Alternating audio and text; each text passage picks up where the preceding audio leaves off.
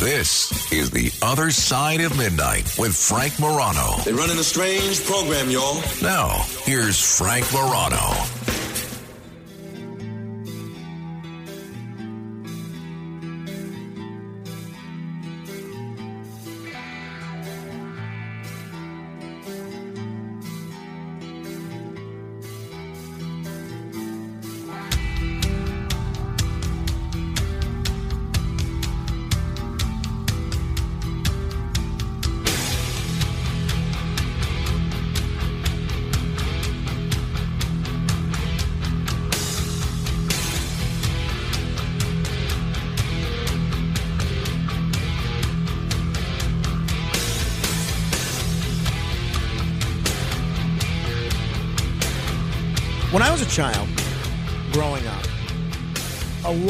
My favorite television programs and all of my favorite radio programs were local programs.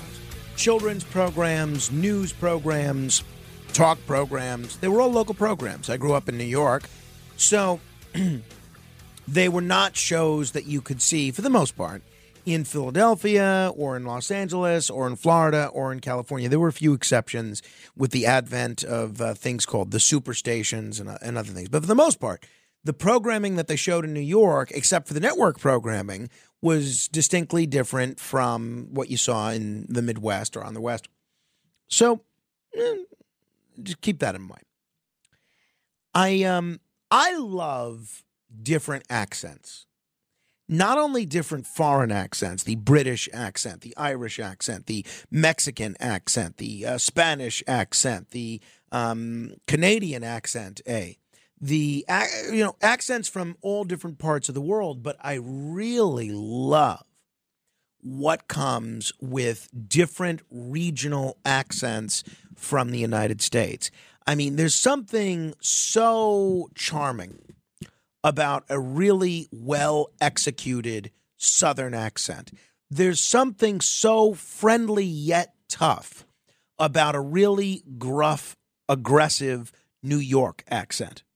There's something that is endearing about a Philadelphia accent. And as far as the Boston accent goes, there's something confusing about it because you can't tell if the person that you're speaking to is either a rocket scientist or a uh, or homeless because they both sound exactly the same if they have that Boston accent. But I love it. I love the different regions of the country, the different accents, the way different people speak.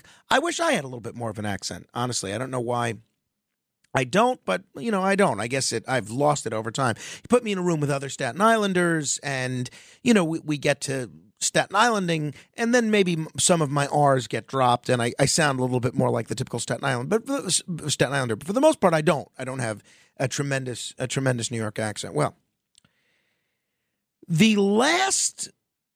So when I got to college, I asked a um, you know, one of the other students, don't remember his name, nice guy, where are you from? You know, you make conversation. He says, oh, Mississippi. I said, why don't you have a Southern accent? He sounded like he could be from anywhere. And he said, and this was one of the most astute observations of one's own behavior that I've ever heard. He said, I was raised by television and I speak the way every generic sounding person on television speaks. My parents have it. This is what he says to me, but I don't have it. Never had it. Didn't try to lose it. Just never had it.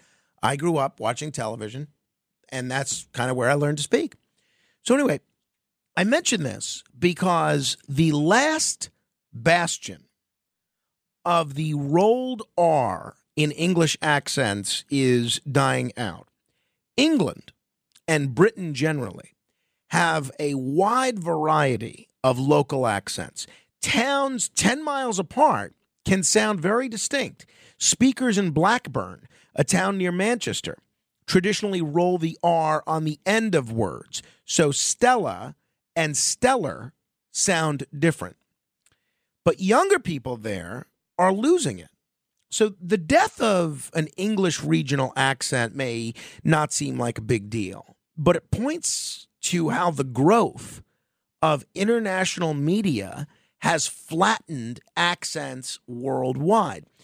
You know, they they talk about the global spread of what they call uptalk, where that's the kind of questioning tone that's common to it was at least one time common to Australian and Californian accents. That's where uh, uptalk I think is where you sound like you're asking a question even if you're not really asking a question. You know, I mean, it, it's it used to be at one point very typical of young women, but now it's becoming increasingly common among the general population, where you sound like you're asking a question, but you don't really have a question to ask. So I'm sure you've noticed this. If you now if you haven't noticed it now that I've mentioned it, you will notice it. so this global spread of uptalk um, and the tendency for many U.S. regional accents, such as Texan, to drift towards a generic American newsreader accent is causing, slowly but surely, the demise of the accent. I mean, I think if things continue along this path, where these regional accents become more and more diluted. We are seeing, we're going to see a Boston accent, maybe even a New York accent. A hundred years from now, people are going to be talking about those accents as if they're Latin. Latin, the dead language, not Latin, somebody from Latin America. And I'm not really sure what can be done about it, but it seems inevitable that both in this country and in other countries around the world, the regional accent is dying out. I've noticed this. I have noticed this significantly. You know, a lot of times we have a lot of great listeners in Tennessee. We have a lot of great listeners in West Virginia. We have a lot of great listeners in, you know, a lot of different parts of the country. And a lot of times the older listeners who will call in and they have a great West Virginia accent or a great Tennessee accent, I will keep them on for a while just because it's so refreshing to hear something different. Same thing with a great New York accent. And unfortunately, the accent, I don't want to say it's an endangered species, but it's threatened. It's threatened. What does this mean in the grand scheme of things? Maybe this doesn't amount to a hill of beans. I think it's a bummer. This is something that I thought added to a local sense, and still do. I think it adds to a local sense of community. I think you, you know, when you're a New Yorker, for instance, and you're traveling somewhere on a cruise ship or on a vacation, or maybe even, a, you know, if you're in the military or abroad, and then you encounter a really great Brooklyn accent, or you encounter a really great Staten Island accent, not exactly the same thing. They're similar, but not exactly the same thing. You feel this person is one of yours. And I'm sure folks that have a Boston accent or a Southern accent or a Louisiana accent or a Texan accent both of which are distinctly different from the Southern accent, I'm sure they feel the same way. So I am sorry to see the accent dying out. I don't know what can be done about it. Because, I mean, while I may get my wish to start teaching civics in schools, we're, we're not going to see in this lifetime accent retention classes in schools anytime soon. I think the only thing that can be done, I think this is kind of a losing battle, is make a point of um, having more local media so that you have people in Boston who sound like they have a Boston accent, not this regional newscaster accent. All right, 800 848 9222 if you want to comment on this or anything else we have talked about thus far. 800 848 9222. Roger is in Maryland, listening on WCBM. Hi, Roger. Hey, Frank. Uh, when there's a discussion about military service, uh, folks need to also realize that there's 30 to 40 different jobs you can have where you're not carrying a gun and being shot at. Uh, and that's the vast majority of us. Uh, and I talk about myself and other friends of mine who have uh, gone through college. Uh, I had my college paid for uh, by the U- United States military. Uh, they sent me to Baylor University to get a master's degree, and I was paid to go to college. I have no student loans whatsoever. Uh, I went to Bosnia and Gulf War One. I. I wasn't shot at. I'm an environmental scientist, a healthcare administrator. Um, and so when I speak to young people about serving in the military, I speak about my own personal life in this regard and uh, ended up with an 80K per year retirement and uh, a, large IRA. Uh, I'm doing I'm doing fine, and the only the closest thing to combat that I ever got was when I was stationed at the Pentagon in 9/11, and I retired a year and a half later. Well, I'm happy to hear that you're you're doing well, uh, Roger, and those are all important things that you need. That that uh, I'm glad you pointed out. Given everything that you said, all of which I think are selling points for the you know for the military do you think the problem that the military is facing to some extent is a marketing and public relations problem? That is the $64,000 question. Uh, I think that the military is doing a lot, and they have been for many decades in recruiting. Uh, I don't think they talk about this aspect of it is because they want the grunts on the ground.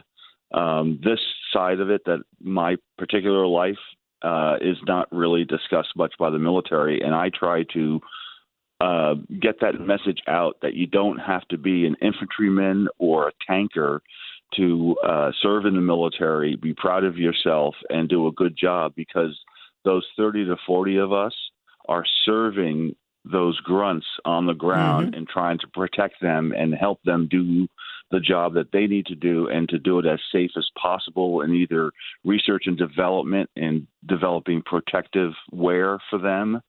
Uh, Fort Detrick, Maryland, and all the work they do there in the science and engineering field, where I I spent some of my time, um, and and so I think those aspects need to get out a little more by the military to let them know that hmm. There's there's 30 to 40 other jobs you can do and serve proudly. I'm glad you pointed that out, Roger, and I'm glad you're doing well. Thank you. 800 848 9222. Stefano is in Putnam County. Hello, Stefano. Oh, hello, Frank. One and a to you and your family. Merry Christmas. Thank you. You I just too. wanted to make a co- thank you, sir. I just want to make a comment on the military thing as well. Like I just heard the last veteran, Roger, and also Mr. Dutch. Um, I like what Dutch alluded to as far as um, I think what he was trying to allude to more is the honestly, I think a lot of it has to do with patriotism. And I have, by a veteran myself, over 10 years in the military, I have seen, unfortunately, a decline in patriotism. And on, you know, listen, if I may say, when we have crappy leadership with crappy policies, you're only going to get crappy results. And right now, with everything going on, and with the DEI they're trying to throw in and all that, listen, man, when I joined in the military, I was an Army infantryman for my first branch. And we always used to say, listen, we're all green. It doesn't matter where you come from. It doesn't matter. You know, we had people coming in from Guam, joining the military, getting their, their fast uh, track to citizenship. And we're a brotherhood and a sisterhood, right? So we appreciate our brothers and sisters that we serve alongside. There was none of this uh, divisiveness or anything like that. I came in a little late too, like Dutch in 2012. I was 32 when I first joined. And there's a lot of pride in it. I still have a lot of pride. I love my country. I'll always love the country. But I really, from what I see now, I'm actually still in. I'll be getting out shortly. But what I see is that the patriotism has gone uh, downhill. They actually stopped giving bonuses too, believe it or not. So you used to get a bonus whether or not you signed in for active duty, uh, a four year contract, a six year contract.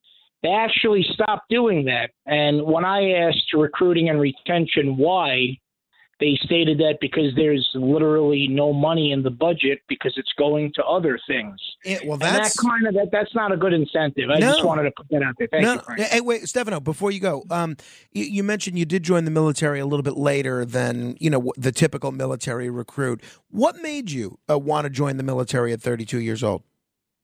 So it's something I always wanted to do. I actually was going to join uh, the Navy right out of high school, and my mother, may she rest in peace. Um, you know, she was she was definitely a patriot herself, but she had a lot of health issues that I had to actually stay home and uh, just go the college route and help uh, my brother and her and stuff, and we all pretty much helped the household. So it's a it's a it's a desire that I always had, especially after 9/11. I graduated high school '97, right? So uh, you know, something I always wanted to do. 9/11 obviously happened in 01, and I was gonna, you know, I was really gung ho about it, but I had to put that desire on hold. But then eventually I said, you know what? I still I have a desire to serve. You know, it's a beautiful country. It's we're the one percent of the U.S. population, right? And like what Roger alluded to, there's many jobs you could do, right? I did I chose infantry because that was something I wanted to do. Okay, but there are many other jobs that you could do that actually relate to the civilian sector as hmm. well. So I will promote that. Like my buddy was, uh, he was actually a helicopter mechanic on Black Hawk helicopters, and he got out working for a private company, making over a six-figure salary. So there's a lot of different things you could do if you want to do it. But you know, really, it, it comes down to the patriotism, and I think what people see now on either on social media or whatnot, as far as you know, uh, things that are going on and people's opinions. And, and, and don't get me wrong, you know, you're not really, military people are not supposed to put anything on social media because it's called operational security. You know, you never really want to mm-hmm. express your opinions in uniforms, things like that. You have to keep that confidential. But unfortunately, it happens, and people see it, and it kind of veers them away from it. But at the end of the day, if somebody really wants to do it, they're going to do it. But right now, under the listen, you know, under the current leadership, I think that that definitely plays a part. I do hope that in 2024, President Trump comes back in and the morale may go up because you alluded to the morale earlier. I, I really feel that the morale is low right now, and they see, uh, well, you know, you're not taking care of the United States military, so you know you got a lot of problems going on now too. Like you hear in the current news, like the Houthi rebels are now attacking our troops, right? The U.S. Navy, right? That's not good. All right, well, and yeah. the military has always been like when Roger alluded to, he was in Bosnia. It's always been a strong hand, and force works. All right, that's the you know that's pretty much what we always go by is you have to project strength to a lot of these enemies because unfortunately right. that's the only thing they understand. Sir. Yeah, I think we're and and thanks for the call, Stefano. Great call yes, and um, and good luck. You know, finishing your military career. I think you know the, that is a little bit of a separate discussion, uh, not necessarily completely divorced from it because when we talk about strength, right, and we talk about what our enemies understand, I don't know that that necessarily necessarily plays in to the discussion about military recruitment, right? I mean, if uh, Russia or China or Iran or Venezuela is intimidated because of some military action, I don't think that that necessarily makes it more or less likely that people are going to sign up. But that's a that's a, a lengthier discussion for another day. 800 848 9222. Tony is in Florida. Hi, Tony. Hi, how are you doing this morning? Uh, well, uh, I have finally gotten the cat hair off of me, so I am uh, I'm just better than a mime with a, a, sudden urge to sing opera. I've got four cats, so I feel for you. I Thank really you. do. Thank you very much. Um, you know what? When you're talking about accents, I feel the exact same way. I love accents, and I've noticed that they're not like they used to be and I've also wondered why and if anything could be done about it. And what did you call it? Up talk? Right. That yes. drives me crazy. You've noticed it. It drives. Pardon me. So you've noticed it. Oh gosh, yeah. And and I know you said that men do it too now, but I've only heard women do it. And uh, when they do it, it drives me nuts. And we're talking about educated women. We're not talking about you know, oh, I know. stupid people. Yeah. And um, Judge Judy hates it, and whenever somebody comes on her show and talks like that, she would she always says, "Are you asking me or are you telling me?" And um, years ago, when I was a kid, I, I met a boy from Birmingham, England, and everywhere we went, nobody could understand his accent. Okay, because um, it was so thick. And now, when I hear people from Birmingham, you know, on television, um, their accent is nowhere near as strong as it used to be. It's it's nothing as it, the way it used to be at all. Um, and it, I noticed in Britain too that they have a TV accent, and um, more and more people from there are starting to talk like that. So even the different um, accents in England are disappearing too. No, well, I mean that's what prompted the discussion is the story about how these towns that had very distinctive accents in England, even though they're only ten miles apart, that's being erased. But it's not just an English thing; it's an everywhere thing. Thanks, Tony. 800-848-9222, 800-848-9222. Robert is in Pearl River. Hi, Robert. Yeah, hi Frank. How you doing? By the way, uh, my favorite Al, uh, Weird Al, was uh, like a surgeon. I just watched it. no, no. It was. Is it like a surgeon or like a sturgeon? Like like a like a like a surgeon because Oh. he's uh, pretending to be a doctor. You're right. Okay, you're right. Yeah, yeah. It is like a Yeah. surgeon. Okay, got it.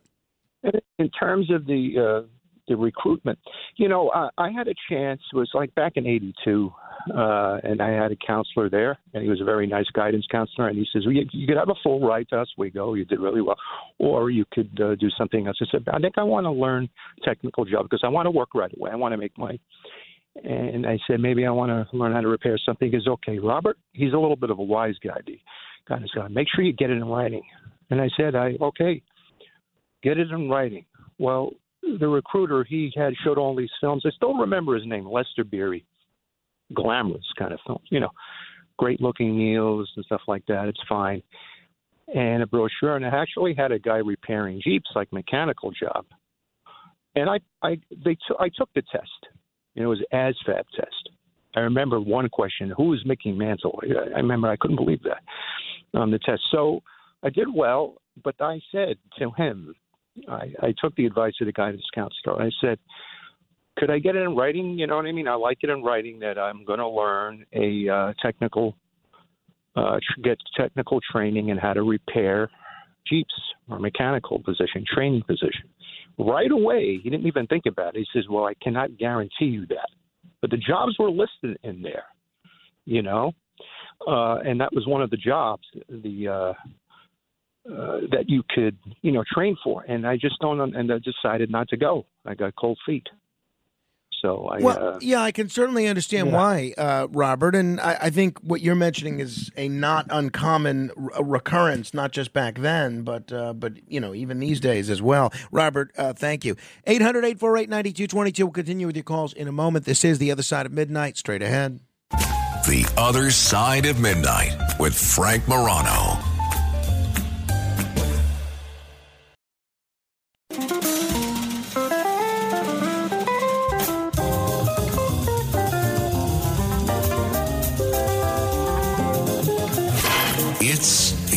Other Side of Midnight with Frank Morano.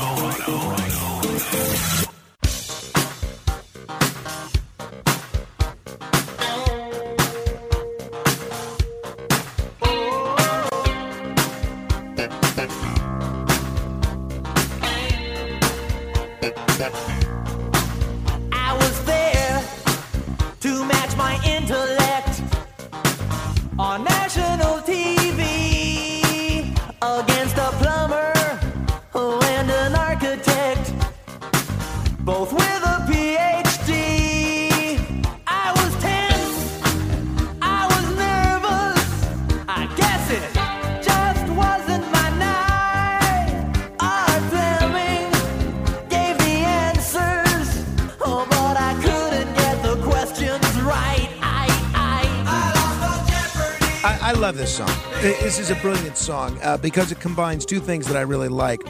Um, Jeopardy, the game show Jeopardy, and Weird Al Yankovic. A great song. And I'll be honest, this is one of the few examples in history where the parody, and I'm not just talking music here, you can apply this to movies and other things, the parody is better known and more recognizable than the original song. Now, we all know Like a Surgeon is a satire of Like a Virgin. We all know Amish Paradise is a satire of Gangster's Paradise. Wh- what is this song a satire of? Don't look it up. What is this song a satire of? This song is a satire of Jeopardy um, with the the chorus, Our Love's in Jeopardy, baby. Um, this song is better known than the original, I believe, by the, uh, uh, you know, I don't, remember the original artist. I think um, uh, the Greg Kihn Band. Yeah, I just had to look that one up. It's from their 1983 album. Do you ever hear that these days? It's rare. Oh, and that's the other thing about this song. Look, a guest vocal from Don Pardo. Set Listen the this. Encyclopedia International, a case of turtle wax, and a year's supply of rice-a-roni, the San Francisco treat. But that's not all. You also made yourself look like a jerk in front of millions of people, and you brought shame and disgrace on your family name for generations to come. You don't get to come back tomorrow. You don't even get a lousy copy of our home game. You're a complete loser. Don Pardo, the man who was the Jeopardy announcer, obviously these days best known for Saturday Night Live, but uh, was the Jeopardy announcer from 1964 to 1975, a guest vocal in that. We got to get Weird Al on this show uh, because uh, he's just too much. He's too fun and too talented. We got to get him on. All right. Uh, we're going to get to your calls in a moment. 800 848 9222. Tony is here. Matt Blaze is here. Elias has come back. Uh, so that's that's a step in the right direction. Uh, Tony, were you, I mean, um, Matt Blaze, were you at the, the party today? Did you stop by? I did. I stopped by. I guess after you had already did. The Was it still super crowded when uh, when when you were when you, when you were there?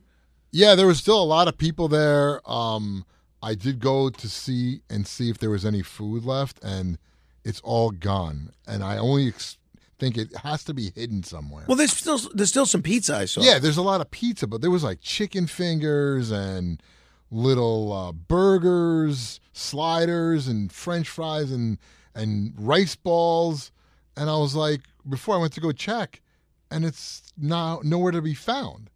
So I go, where did all that food go? Because there was a lot of food here when I got here.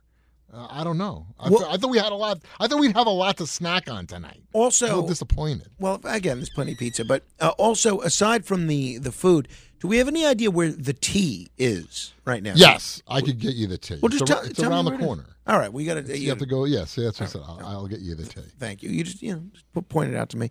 Um, so that's that. All right.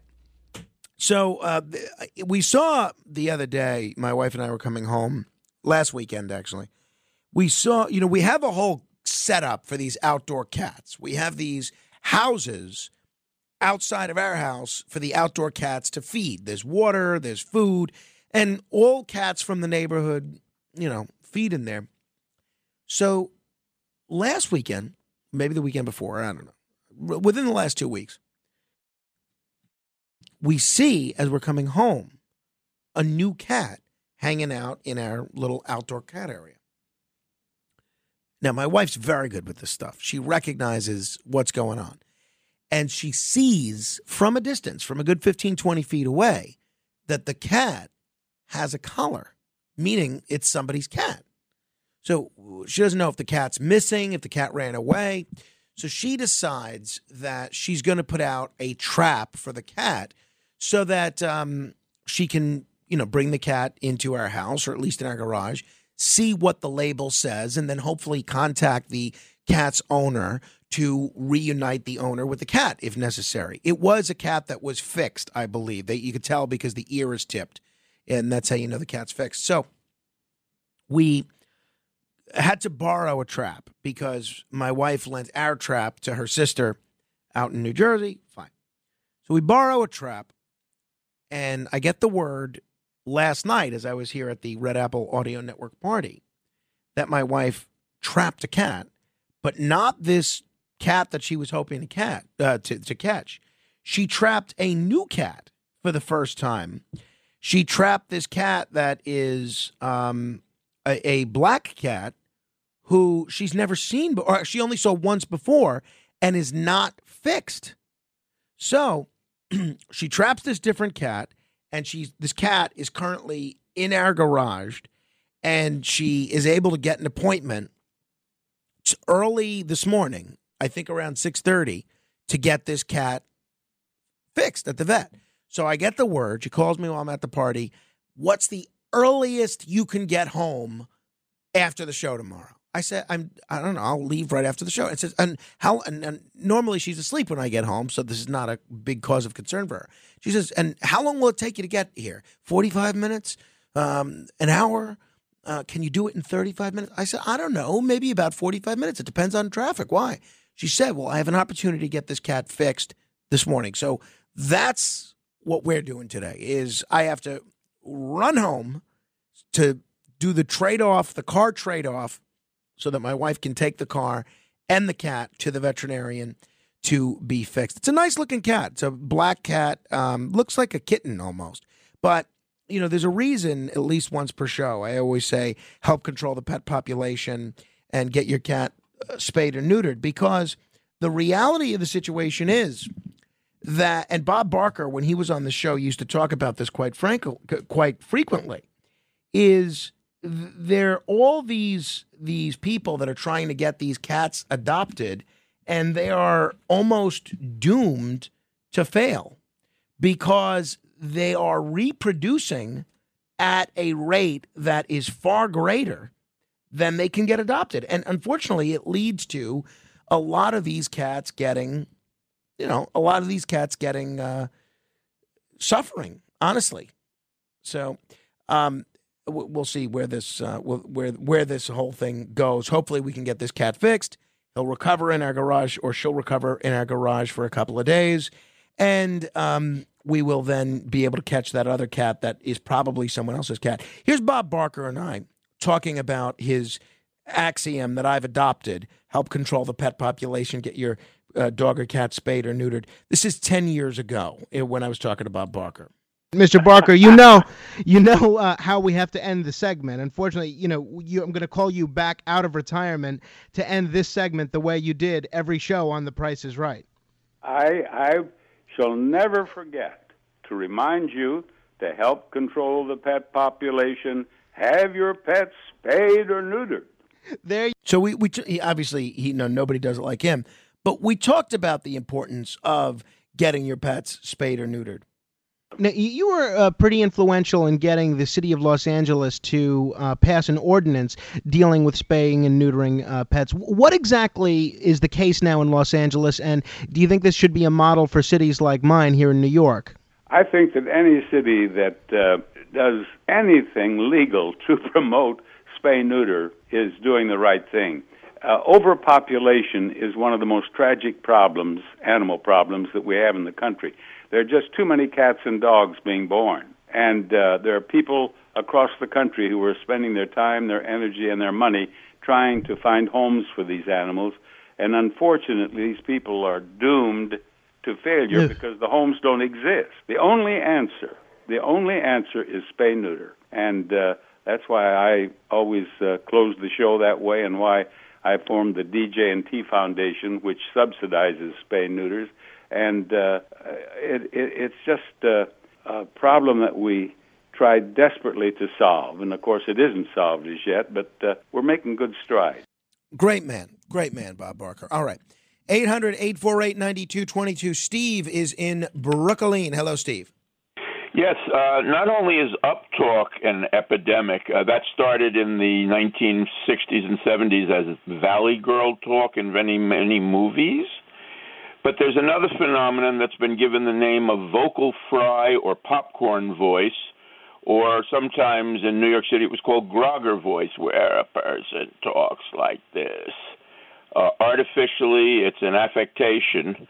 And um, I remember Henry Kissinger used that voice, and uh, the people are probably too young to remember Press Secretary Hodding Carter uh, both of them spoke like this to the public over the radio, and you knew that when they were adopting popcorn voice, they were lying.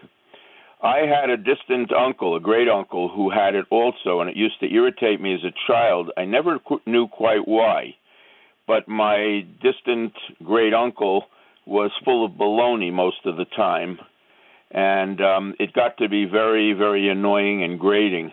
But the point is that it's when a person does that, they don't want to exert their full diaphragmatic ability to use the lungs properly to speak. And what they're really saying is that the person they're listening to, almost everybody, is not worthy of them making the exertion to use their full normal voice. Couple of things, Steve. One, I agree with you that uh, vocal fry is uh, is definitely becoming more common. Um, I don't view it as as the motivations for this as being as sinister as you ascribe them to. And and I'll tell you why. In the last maybe 15, 20 years, really ever since the Kardashians took off, The girls, the women do it. yeah, I, I think a lot of people that watch these celebrities and watch these Oh, yeah. reality shows, they emulate them either intentionally or or unintentionally. They just oh, yes, I, that was the second explanation I was going to provide. If, if you give me a second, sure. Um, in women, it's an attempt. It's it's an it's a sort of a um, let's say it's a kind of an exhibition. It's internal, intimate sound, the sound of which is thought by women unconsciously to imitate uh, sexual climax, and that, that when they're like that, I, I, I, I don't I don't I don't know about that one, Steve. I just think it's when people are big stars. You know, this happened in when Friends was a big hit, and everyone wanted to get their hair done like Jennifer Aniston, who played Rachel. And whether it's the Kardashians, whether it's Britney Spears, whether it's Zooey Deschanel, Katy Perry, uh, Demi Lovato, or, or or others. I mean, they are all women. I know Paris Hilton, Lindsay Lohan, Miley Cyrus.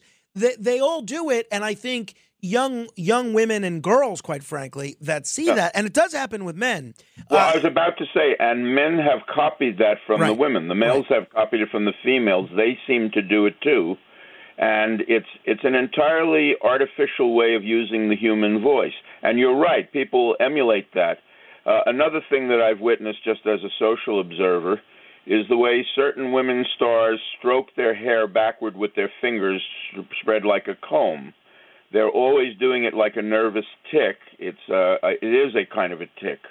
It's an insecurity, and when they keep doing it over and over again, you you realize that they're doing it unconsciously. Well, Steve, I, thank you very much for the call. I am the worst with this because I have several nervous ticks.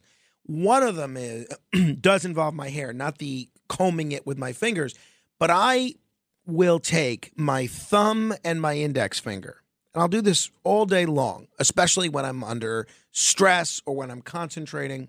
I, I can't imagine these guys behind the glass how often they see it happening, but I will twirl with my thumb and my index finger my the back of my hair. And I'll pick one hair or two hairs on the back of my hair and I'll just rub my thumb and forefinger together with my with my a strand of hair in between the, those two fingers. And I do this all the time. So it's a nervous tick that I have. So I'm not going to criticize anybody else's nervous tick. I, I hear where you set what you're saying on the vocal fry. I think you're right in terms of the increase in popularity. I part company from you both in terms of that it's being done to intentionally deceive people, and I part company from you in terms of whatever point you were trying to make about sexual climax. I mean, there's been a lot of characters throughout history. James Bond, w- played by Sean Connery, there's some examples of him using verbal fry. It's everywhere these days. Between verbal fry and uptalk, y- y- uh, some people do both. Again, I'm a, a little hoarse now from all the time I spend shouting over music to make routine conversation, make small talk with my friend Darren, who could easily just listen to the show and know what, what questions he was asking me. But you sometimes see people that do both. It's it's difficult for me to uh, do an example of both because it does put a lot of strain on the voice. But you know, it's not unusual to hear someone say, Hey there. So I was totally thinking about this amazing trip I took last summer. You know, it was like the coolest experience ever. We like hiked through these incredible mountains and the views were just like breathtaking. I mean, seriously, the whole vibe was so chill. You wouldn't even believe it. And oh my gosh, the food, it was like out of this world. I remember trying this dish, and let me tell you, it was like the best thing I ever tasted. I mean, that is not rare these days. You know who I know can do this? Marlena Shivo is going to be here later. She is she's a critic of everything, especially the human condition. I'm going to have her give her best example of um, of vocal of vocal fry. Last thing I'll mention here, and then I'll get back to your calls 800 848 9222, 800 848 9222, is you know, I'm a member of SAG AFTRA, a very proud, very proud member of SAG AFTRA. And I'm now caught up on my dues. And one of the benefits of being a member of SAG AFTRA is not only do you get to vote on the SAG Awards, what movie should win this, what movie should win that, but you get screeners. And I am a guy that now no longer gets the Netflix DVDs mailed to me. And that's when I did, th- this is when I do all my watching. Well, again, now I have no time, but historically, when the Golden Globe nominations begin, that's when I begin my movie watching for the season. And I spend three months really watching movies with all my free time. These days, I have not. I'm at maybe a movie a month, but if that, if that. So I get a piece of mail from the SAG AFTRA folks yesterday, and they said, uh, they gave me a new membership card for 2024, and they said, all right, well, from now on, all of the screeners that we send to SAG AFTRA members are going to be digital screeners only. We are discontinuing the DVDs unless what? Unless you go online and opt in to the DVDs because the de facto mode is digital only. I can never figure out how to watch these digital only screeners on my television. So I, you're darn right. Especially now that I don't get these Netflix DVDs, I ran to the computer to make sure that I opted in for these DVDs. So they confirmed that I'm still going to get the DVDs. Thank goodness. That was a close call there for a couple of minutes. 800 848 9222, 800 848 9222. Joaquin is in the Commonwealth of Pennsylvania. Hi, Joaquin. Mr. Verano, please take this as respectfully as Did you say possible. Mr. Verano? You should have owned it, you idiot. you could have been the belle of the ball. Wait, owned You're what? all- you're you're all for pets, right? For for homeless cats and shelter pets. You could have said that was my clothing designer. Yeah, um, maybe that's an idea. You know, it, it becomes difficult to um, to do that when your boss is telling you you look like you had mold on you. But m- maybe that would have been a better strategy. Yes. You know, I, I was going to make a comment earlier because I thought you were going to go in the direction of having them put the illegal immigrants into the military service, which would be a terrible idea because you have all these military age immigrants, uh, illegal, illegal immigrants coming in from all over the world. And in the past, the conspiracy theorists would say that, you know, uh, the UN was going to be on our shores, you know, uh, basically taking over our sovereignty, and this is a way to turn our military against us and that actually makes a lot of sense. And there is another radio host who served as a U.S. Marine Corps combat veteran in Iraq, and he knows many uh, veterans, you know, combat veterans that have generations of military service, and they don't want their kids serving in the current military under the current policies that are going on. Well, look, Joaquin, thank you for the call. I agree with you on the illegal immigrants in the military. I think that is a recipe for disaster. I, I can think of all sorts of problems, including people that may not necessarily have America's best interests at heart, wanting to join the military and then getting access to not only maybe weapons, but information that we wouldn't want them having access to. As far as, uh, you know, I, I know there's so much um, these days, now that the Democrats are in charge, there's such a tendency to blame the Democrats for the problem. When George Bush was in charge and getting the military involved in all these foreign conflicts, there was such a tendency to blame him and the Republicans.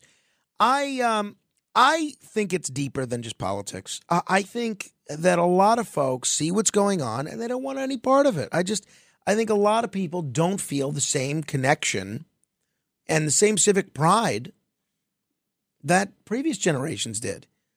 I, you know, I think they have different priorities. All right. 800 848 9222. We'll move on from this and uh, get into some other issues as well, including this um, Texas immigration law. Have you heard about this? Very interesting. We'll get into it straight ahead. The other side of midnight.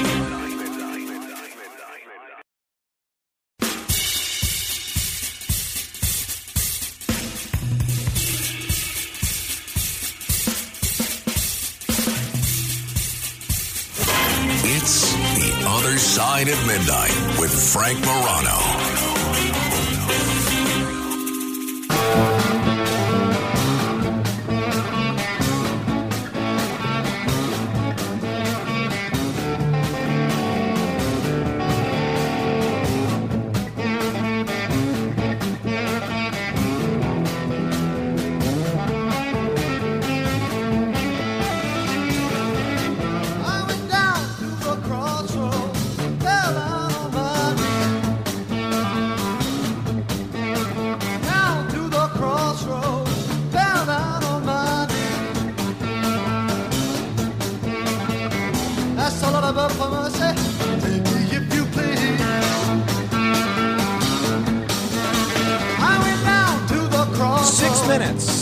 Top of the hour. This is Cream, Crossroads. This is a selection, musical selection from our listener of the week. Uh, the original Rick in original Jersey. I want to mention this briefly. I know other people covered it earlier in the week, but uh, I haven't had a chance to weigh in on it. The Texas immigration law is pretty interesting.